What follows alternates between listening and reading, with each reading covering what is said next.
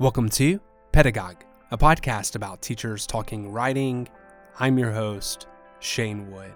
In this episode, Amy J. Lueck talks about spatial rhetorics, public memory, archival research, dual credit and concurrent enrollment, and erasing borders between high school and higher education.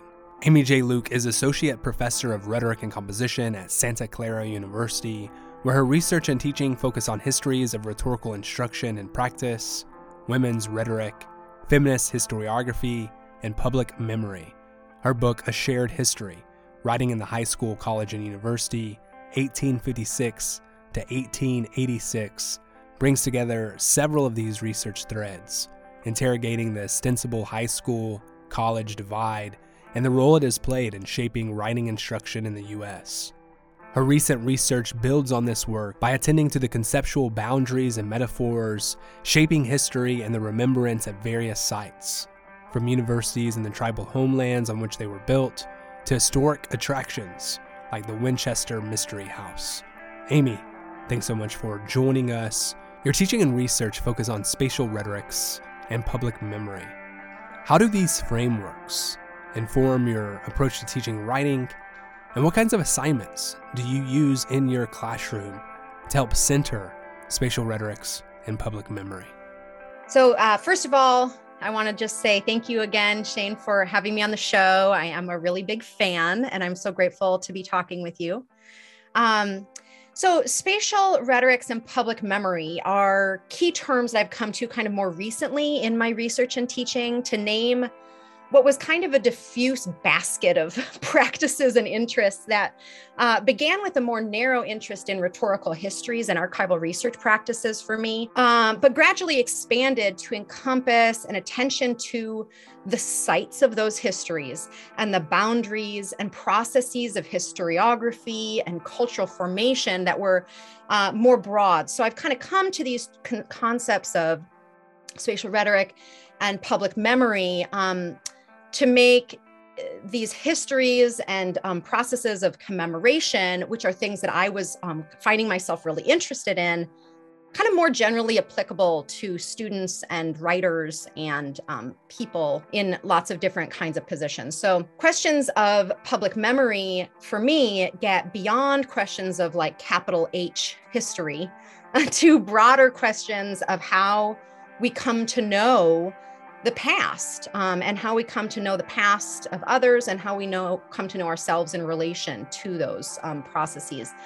As part of this I've, i found myself wanting to think more about the role of place in the production of rhetorics and histories as well and the concept of spatial rhetorics is a good way to talk with students about place built environment, design, and all of these other material factors that are shaping the ways that they know, and especially uh, what they know and understand about historical knowledges. But not only that, right? The kind of the um, attention to uh, spatial rhetorics allows us to engage um, our environment more critically in general. Um, and so the the historical part of it is really pressing and relevant today. Um, it's a it's an easier case to make recently with public debates about monuments and naming and cultural memory issues kind of being in the news in a lot of places, you know, in ways that are explicitly historical but again, it also sets up the conversation about discourse and representation and identity in the present more broadly. In the writing classroom, um, for me, this might begin with a basic attention to where students are writing, what room or seat, public or private spaces, home or campus, and thinking about how that affects the ways they're conceptualizing writing itself, touching on embodiment and affect and material rhetorics more broadly as part of that process. We might read the classroom as a space. We might look at how the space marks itself um, as a space for certain people, certain uses, and not others. And um, that provides this kind of pathway into attending uh, to that kind of uh, discursive and material construction of, of space, um, you know, historically as well um, because of the kind of residual, um, you know, material histories of the spaces that we occupy over time. So we might also look at the ways space or place are invoked or used as metaphors, like interrogating the meaning that kind of has become packed into representations of college writing, for instance. If we are relying on the image of the college classroom and the college campus or a spatial arrangement of the kind of academic trajectory that we imagine from K 12 to college in this kind of vertical ladder?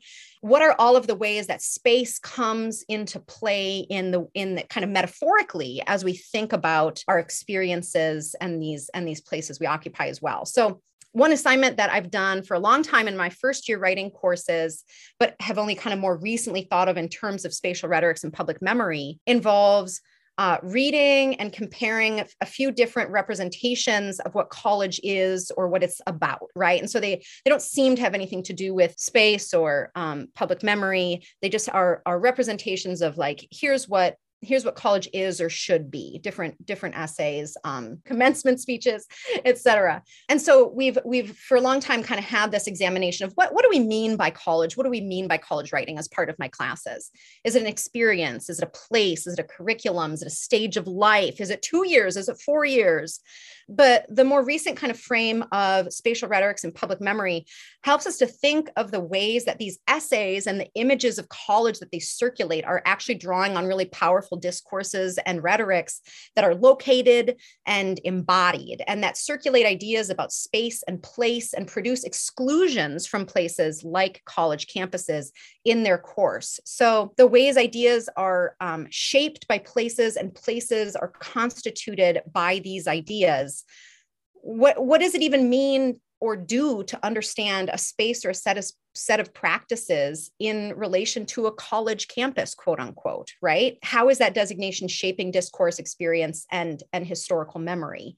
Again this is a, a, kind of activity that i've been that i've been doing in the classroom but have kind of come into this frame of spatial rhetorics. But spatial rhetorics and public memory also i think really importantly provide a pathway out of the classroom uh, to read the campus and the surrounding community as rhetorical commemorative landscapes that are doing work as well. So, for instance, our university is located at the site of um, a historic Spanish mission, one of the 21 colonial outposts in um, Alta California.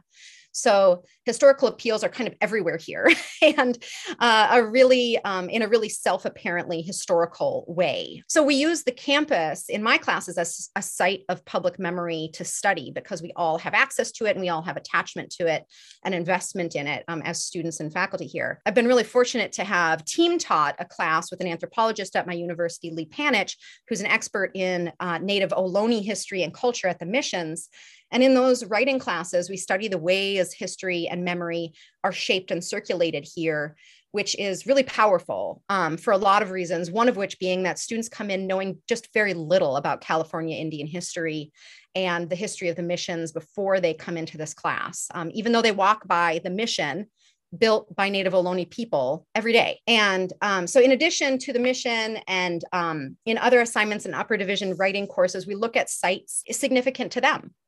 And we look at the ways that they construct a sense of place and historical memory um, in the same way, whether they are historical sites or not. We can apply that same set of skills to kind of critically reading and engaging um, the different spaces that they occupy in their lives. So, again, the spatial rhetorics and public memory piece, I think, helps students to see the work of rhetoric and writing all around them um, in these kind of various texts and materials, not just in the things that they're reading on a page, and to see the ways that they are historical agents themselves. They are parts of history, they're shaping and reflecting history. So I want that broader attention to the ways the world is written to be the what we're looking at in writing classes. As you're examining histories and spaces and, and memories, I imagine this work intersects with archival research perhaps institutional archives, and maybe even special collections.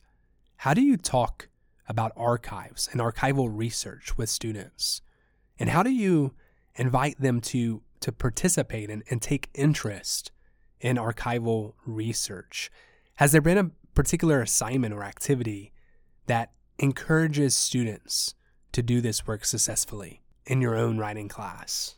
Uh, so first i want to acknowledge that there are of course lots of ways to use and study archives and archives are lots of different things um, but um, what i really like to do in my classes is as you're suggesting that kind of most familiar and traditional version of archives um, institutional archives and special collections at um, an institute, the institution I'm at, or community archives in the surrounding area, and looking at historical texts and artifacts. And that is something that is unexpected for students in a lot of ways and they don't think that that's something that they're going to be doing coming into the class but you know surprisingly or not um, i think archives really sell themselves to students um, as soon as they've gotten in there um, even though most students don't necessarily like history with a capital H. They don't think they do. Um, they almost can't help but find historical texts and objects interesting, even just out of curiosity. And uh, this is really, you know, a kind of powerful, or, or, there's there's really kind of a powerful political movement to to reconsider history and memory right now, as we were talking about. And students have that in their pocket as well. They're they're kind of suspicious or or or curious about the ways that histories have been uh, constructed in the past. And so I really build on that curiosity and um, pin it to those questions of location and public remembrance. You know, one of the things that we do is is encourage them to seek their own interests and experiences in the archive and to see the ways those materials provide different perspectives on their own experiences and historical consciousness um, and to be critical of that whole process of representation and remembrance as well in the process. So I really like working with the collections at our own institution because they have this kind of immediate local reson- resonance and relevance for students who, you know, have at least some attachment to the history of the school they're attending, even when the archives and institutions are seriously limited, like ours, by their colonial nature, um, by the exclusions um, in admissions. Um, and that's an object of inquiry for us as well right? So our school for instance has been predominantly white. Um, you know it's on this historical you know historic colonial um, center. It was only coeducational in the, in the 1960s why do these silences and omissions and exclusions exist in the historical record of our institution? Not abstractly but in our archives right? We can see that we can localize it and and where are you in the archives or not? Um, those are really kind of powerful questions that we can be engaging. Some activities that i've used in the classroom to kind of get to that um, to kind of bring that relevance and that that kind of personal stakes into it. One of them is um, the digital librarian at my school, actually, Summer Sheetenhelm, helped to develop a tweet composing exercise in this vein, where um, students take an item from um, a digital or physical collection that we're looking at because you know all of the work that we're doing with archives has of course been in digital archives recently in our digital collections um, and that's a really interesting transformation what I used to like to do was to really examine the differences between engaging physical archives and digital archives and having that be part of the work we did. Uh, you know, so students can select an item from a digital or physical collection, and um, they were asked to compose a tweet about its relevance to some online audience. Um, it's a really basic activity, a really easy one. It took one afternoon, but it led students into um, beginning to answer for themselves that that kind of nagging question of who cares? No, like really, who cares? Tag them, you know.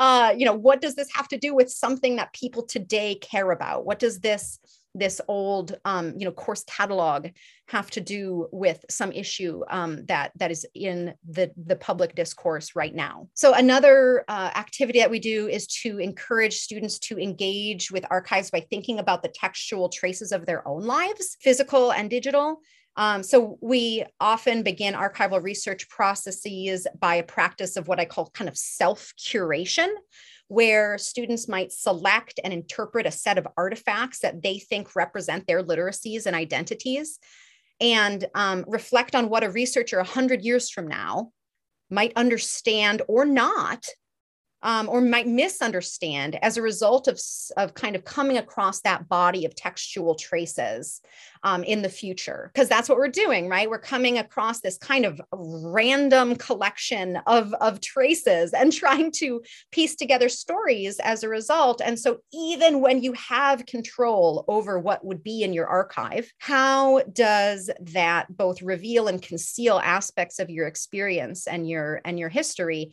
for potential researchers? And that helps students to to be more critical and ethical researchers when they're then representing other people's lives and documents as well. And it helps them again to see the ways that those documents are people as well, um, and they they are they are past lives.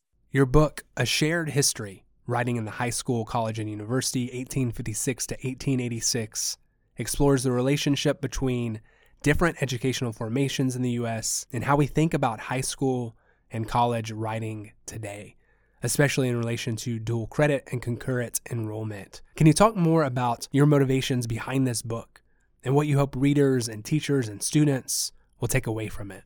You know the book was grounded initially in terms of the motivations behind it in this simple um, kind of archival moment of my own uh, this discovery which was um, the 1860 exam questions for two local high schools called male high school and female high school in louisville uh, where uh, i was doing my phd and what motivated this research and the eventual book was simply my attempt to understand um, how these schools were being conceptualized and what they meant in their own kind of historical moment in relation to one another uh, and to the role of gender in that initially was one thing I was interested in. And in relation to other educational forms and practices in the history of rhetorical education that I was trying to kind of understand. So, as I started to do even kind of minor initial research on these schools from this paper, you know, the, the exam papers, I, I just got really confused fast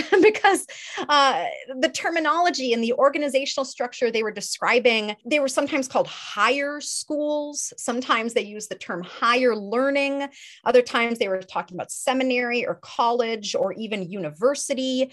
And they were sometimes talking about a place or other times talking more about the curriculum. And I just couldn't track which terms seem to indicate what, which is like a basic thing to try to attend to as someone who studies language and rhetoric, not to mention trying to study history. So uh, what motivated me initially was just this puzzle and my desire to figure out why these schools' practices seem to kind of contradict or complicate so much of what I had understood 19th century rhetorical education and practice to do. It just did not map on to the other histories that I had read uh, that were focusing primarily on eh, overtly college level institutions. And it wasn't clear to me that they weren't college level. Um, it wasn't clear to me that it that it should be separated um, but instead it was complicating the story that had that I had encountered from that other perspective. As I proceeded in the in the research process, it transformed into this broader insight, kind of less about finding this or that exception to what I thought I knew um, and correcting the record, which is kind of where I began, and turned instead to a focus on the instability of these categories and the futility of that effort to pin down these boundaries and borders to these educational practices and sites. So the slippages started to become the point, the blurred boundaries. You know, that was um, a possible title idea originally, or composing the high school was my other one. Um, to get that sense of process, right? My publisher had other ideas. But you know as i was working on the book after the dissertation research i just became more interested too in uh, the difference that race and gender makes in the permeability or the the impermeability of those boundaries as well uh, what we allow where we decide to uphold those boundaries and where we decide to stretch them that's very much what the book is about as well. Um, it's it's not the actual practices that have defined these institutions and shaped their status and designations but in fact um, you know these other kinds of considerations of of policing certain bodies certain uh, student student bodies. Um, and we need to examine that history and that legacy into the into the present. So what I hope readers will take away from the book is that educational processes, practices have always been more complexly constituted than we want to believe. And that educators in the schools have been theorizing that complexity since the beginning and working against those boundaries from um, their different positions. Uh, pretty much every reform and innovation, in fact, is, is a return to some insight or effort that educators from the past have already had.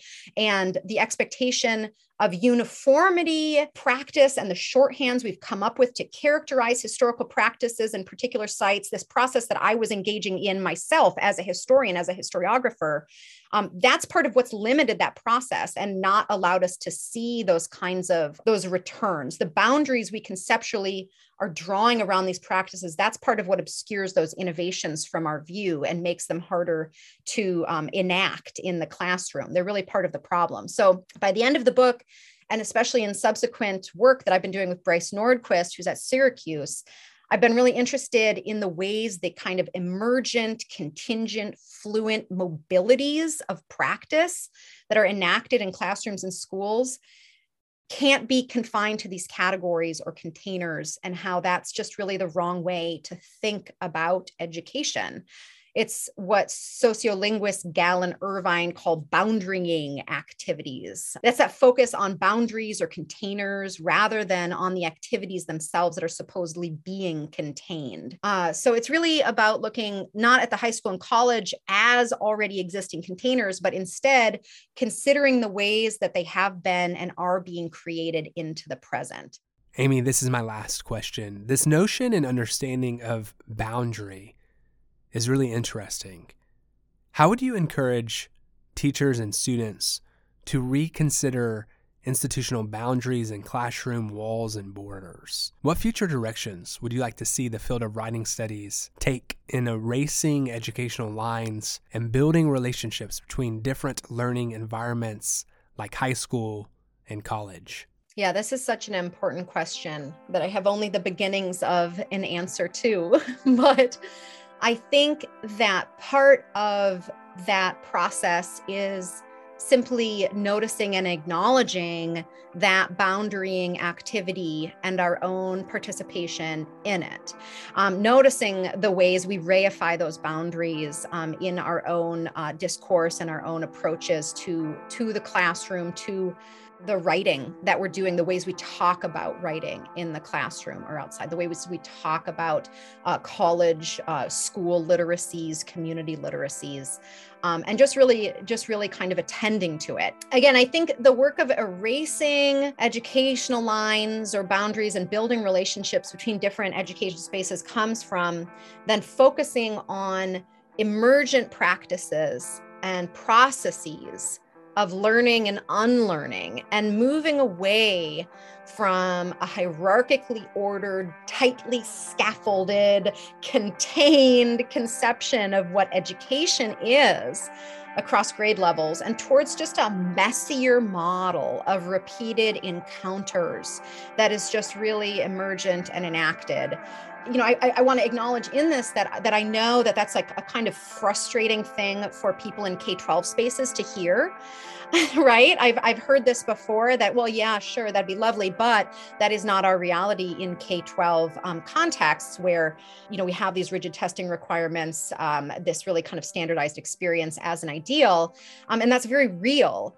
Um, but even without changes or immediate changes to that system, I just don't think we have to buy it as an accurate description of how learning proceeds. You know, yes, I believe in scaffolding individual assignments and learning experiences. I do that. I know there is a progressive process of learning on some level, but it's on an individual level. And even then, it's not linear. So, you know, when it comes to scaling educational experiences across time and space, it's just an illusion and one that's stopping us from noticing and valuing and supporting other ways of practicing literacy and learning. So, again, I think part of the reconsideration of boundaries and borders comes from breaking that kind of contained, containerized conception of educational leveling, progressive courses, grade levels, learning outcomes as the model, and more focus on transfer and overlaps and relationality and tensions and friction in the literacy practices and students um, practices that teachers and students um, are, are enacting. And articulating with that comes before with what comes before and what comes after in our students futures is just again not the best focus to me. It's not as good as focusing on what they're doing right now. What are their experiences and habits of mind that they might practice to draw on the language of the framework for success which is a, a, a, document that i cite in the book. Um, i like that approach especially when it helps us you know break from this reified notion of college level or grade level or whatnot as though they are discrete and never overlapping. Um, that's where I'd like to see the field go. Thanks, Amy. And thank you, Pedagogue listeners and followers. Until next time.